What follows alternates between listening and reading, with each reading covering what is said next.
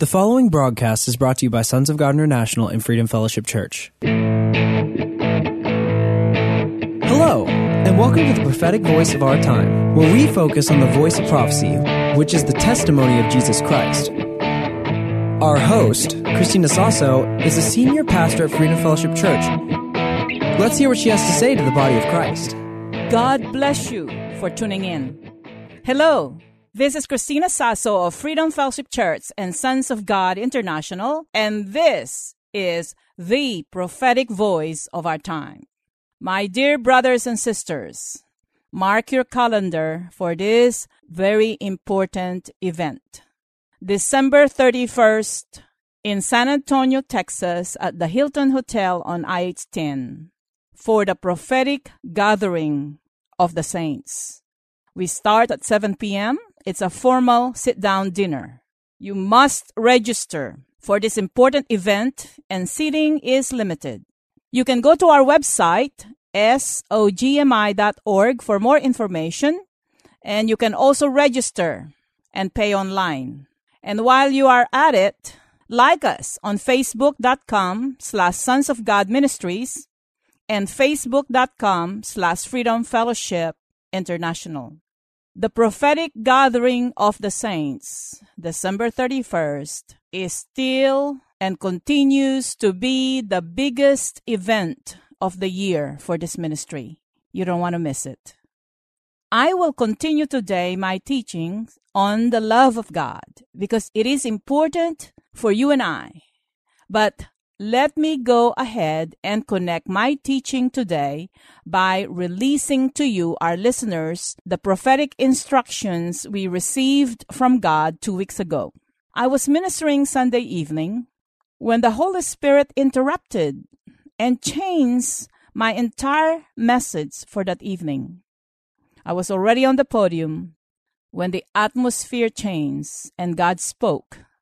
And I will share with you some of the highlights of those prophetic instructions or messages because it is also for you.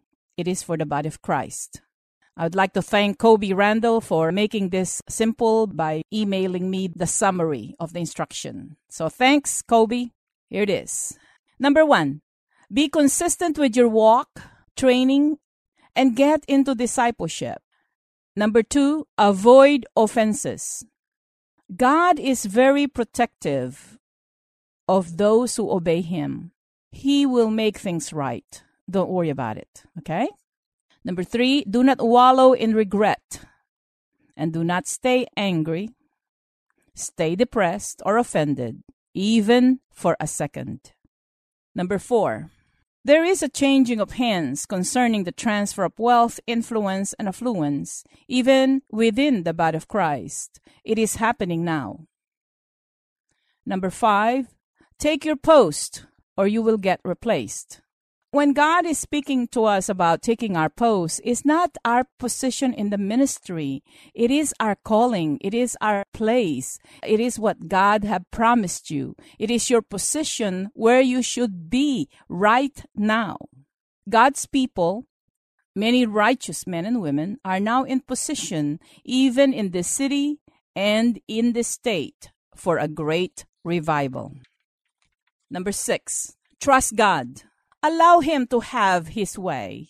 Manifestation will come in a way you do not expect because you've never been there before.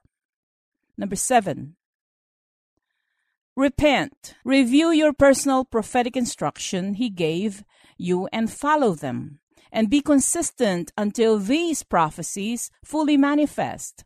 Do not let go. They are from God. Number eight, focus on the goodness of God. Repent and run to the Father God for forgiveness, even for protection, even for counseling. Do not hide from him. Father God will make things right and good if we humble ourselves before him. Do not make excuses. Take responsibility. Stop blaming others. Number nine, if you allow God to transform you into the image of his Son, in a short period of time, you'll be able to transform nations, transform the lives of those around you as God transforms your family members or your loved ones. You don't have to be concerned about them. And I'm going to share some of my personal experience with you on those. Body of Christ, we serve a loving God. We belong to Him. All He wants is for us to receive and believe Him, to receive what He has for us, and to become like Him. Even when He rebukes us, when He disciplines us, He is motivated by love, because He is love, and He is so protective. Several months ago, I was having a heart-to-heart talk with God, and I poured out my heart to Him, crying, repenting, and praising. I was crying for the things that I messed up and the things that I missed. I was crying for those good things that did not manifest. I was crying for the things that I don't understand. And I was repenting for those mistakes that I helped Him, that I did not trust Him enough to let things go. And it is just like God. He would not allow me to wallow in self-pity. He reminded me of all the good things that God blessed me with. And there are so many. There are so many. I can write books and books and books. And I will never run out of praise reports. And I ended up praising, and I ended up thanking God. You see, in those moments, and I know I'm not the only one, that when we made a mistake and we repented, it's just like we have to earn God's trust and God's love again. And said, for people, yes, we have to do that, but not with God. He loved us while we were sinners, so much more now. So, in that period of my life, I felt like I failed myself. I failed God. And I expected God to rebuke me. I was ready for it. I was ready to really just be responsible for the repercussions. Instead, He spoke to me in a very loving and kind manner. I started crying again, but this time there were tears of joy. I was overwhelmed by His love.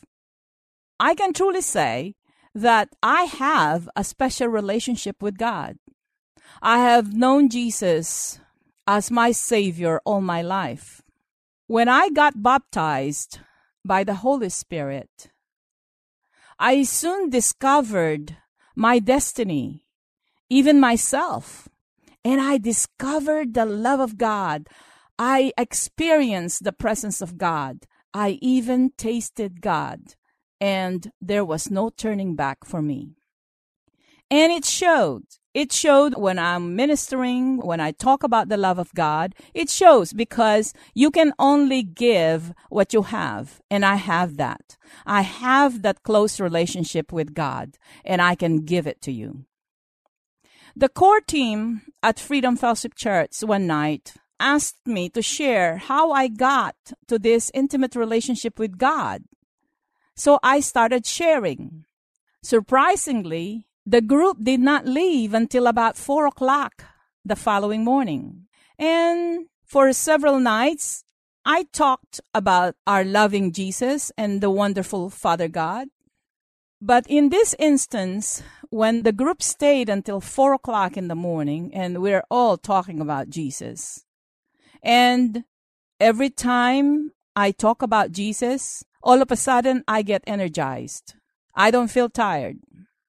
After everybody was gone, I always spent quiet time with God before I go to bed, reviewing the day or the event or the things that I missed. If I'm training someone, I said, what did I miss, God, so that I can make corrections? Well, this time, God told me that He was so happy and so pleased because that night we were talking about Him. And I said, Lord, you are so easy to please. How can we not talk about you? You are so wonderful. That gave me an idea.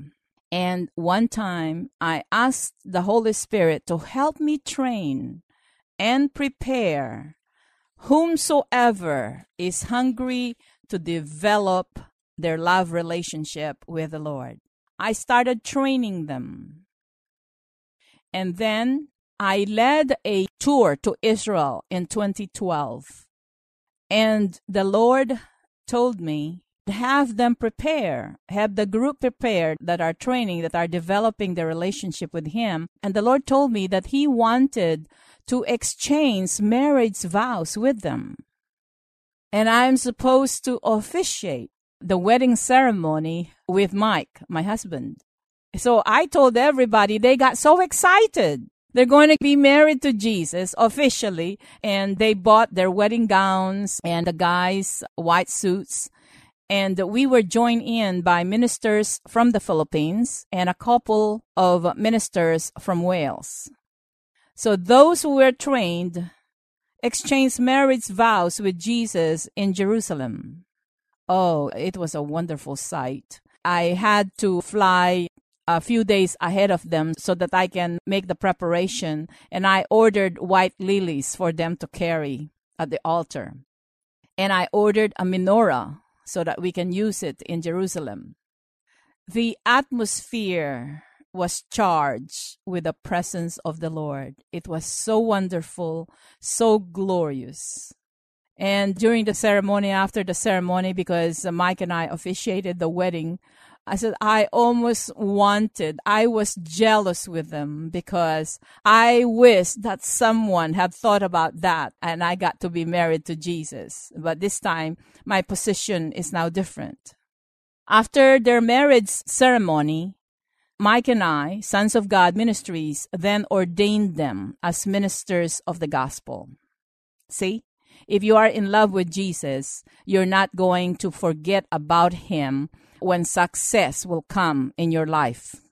It doesn't matter whether in the ministry, whether in marriage, whether in the business or career, it doesn't matter. If you continue that love relationship with the Lord and put Him first, you will never walk away from Him. You might make a mistake and stumble along the way, but in the end, you will come back to Him. You will still choose Him. That is why it is important that instead of preparing for the ministry, we need to prepare to minister before the Lord first and foremost. Then last year, Nicole in Jerusalem. Nicole is a young, beautiful woman, one of uh, one of my disciples ever since she's sixteen years old or fifteen and a half. She's been under training. This time, I didn't know that uh, there will be a marriage ceremony. Nicole herself didn't even know that. I was preparing for a Sunday conference, a Sunday service and a conference in Jerusalem in one of the hotels. And that Saturday night, the Lord spoke to me late and He reminded me about Nicole's seed offering on December thirty-first at the prophetic gathering of the saints. Nicole flew from Virginia to join us at the prophetic gathering of the saints. But we always bring offering to God, not just our tithes and offering, especially on special occasions, such as the prophetic gathering of the saints. What Nicole did is, from her heart, she wrote a love letter to Jesus with her tithes. So she wrote a love letter to Jesus, committing herself to Jesus, committing her life to Jesus. And she enclosed two wedding rings in the offering and then took one and she was wearing it. And the other one, she gave it to Jesus. When I saw that in January of twenty fourteen, after the big conference, I was so touched. And I said like, oh, she chose a most wonderful thing. I was so excited for her future and for her life, because I did the same thing to Jesus.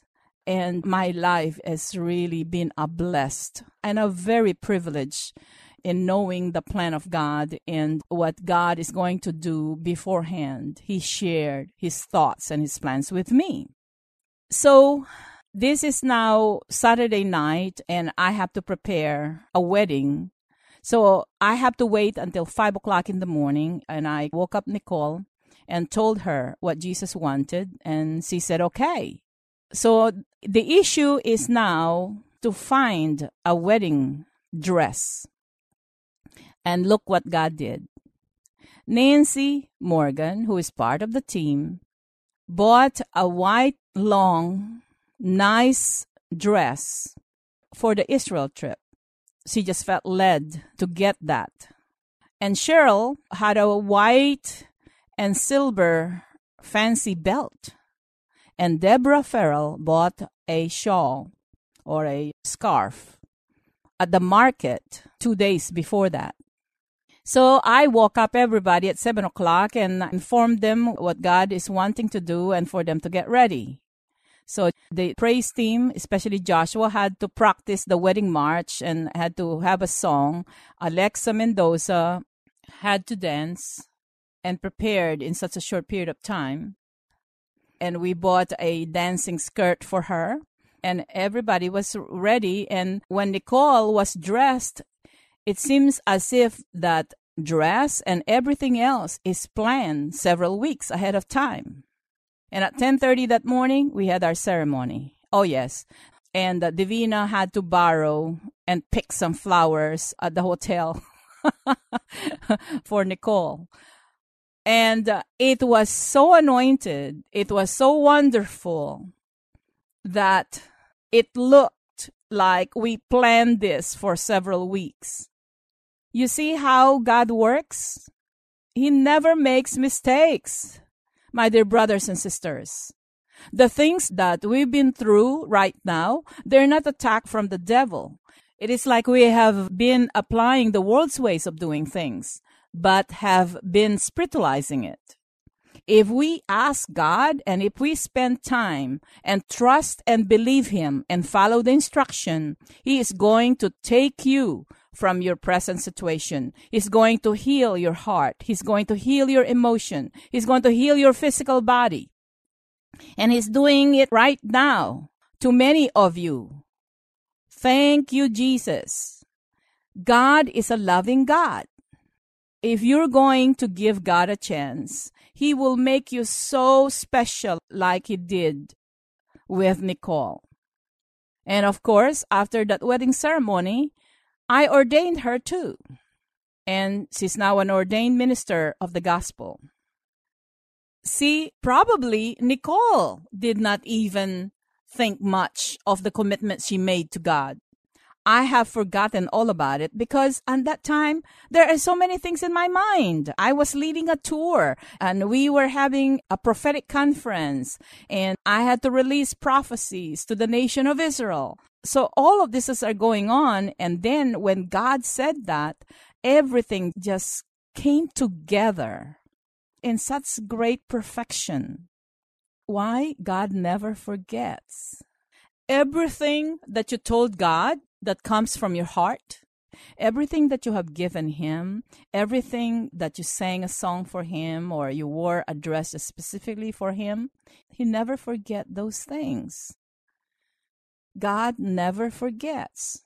So, as far as I'm concerned, I have learned to be instant in season and out of season. So, several weeks ago, when I was crying before the Lord because of my failings, and I was expecting Him to rebuke me, to be angry with me, for me to lose some of my privileges, instead, He loved on me. He took care of my physical body. I was not feeling too well. And you know what He did? I was so down. I was so hard on myself. And I was really hurting. He reminded me about these two wedding ceremonies that I performed for Him. The Lord reminded me how happy He was when these people, the core team, profess and confess their love and devotion to Jesus. And God told me and reassured me that He still has a need for me here on earth, that I need to teach His people to love Him. As soon as I heard this, I stopped crying and I started praising Him. I claimed my healing. I prophesied to my physical bodies. I profess and confess that He is my first love. I will always choose Him. At the end of the day, God knows that I will be on His side. So I took a long drive out in the country and resolved in my heart that I will please Him, that I will focus on Him, and yes, I will teach His people to love Him. So here I am. And you know what? I also led the group. There were two groups that were celebrating the Feast of Ingathering, or the New Year's Eve in the Jewish calendar, and Rosh Hashanah, which is October first, the Feast of Ingathering. And what we did is we lit the menorah at about eleven thirty, and I explained to the group in San Antonio that the lighting of the menorah represents that we will celebrate the goodness of our God, and we'll focus on Him at this required feast by lighting the menorah. And at twelve midnight, we put out the light, and at twelve oh one, we lit it up again.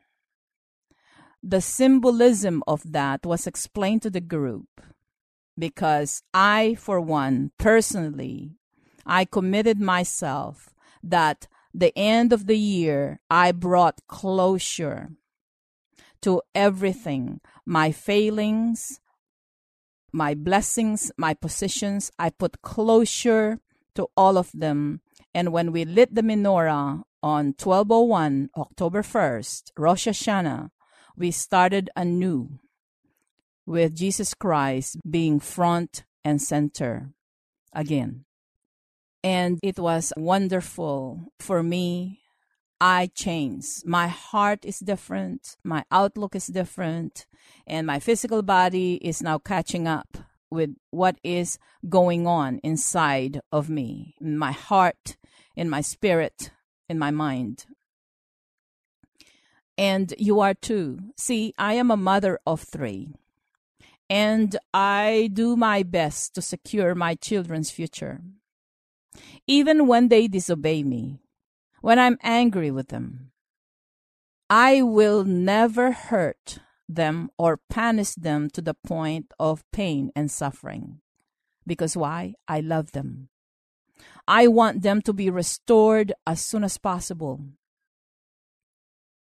And when I discipline them, the moment they make the necessary correction, or the moment they ask for my forgiveness, I always find a way out to cut short their discipline.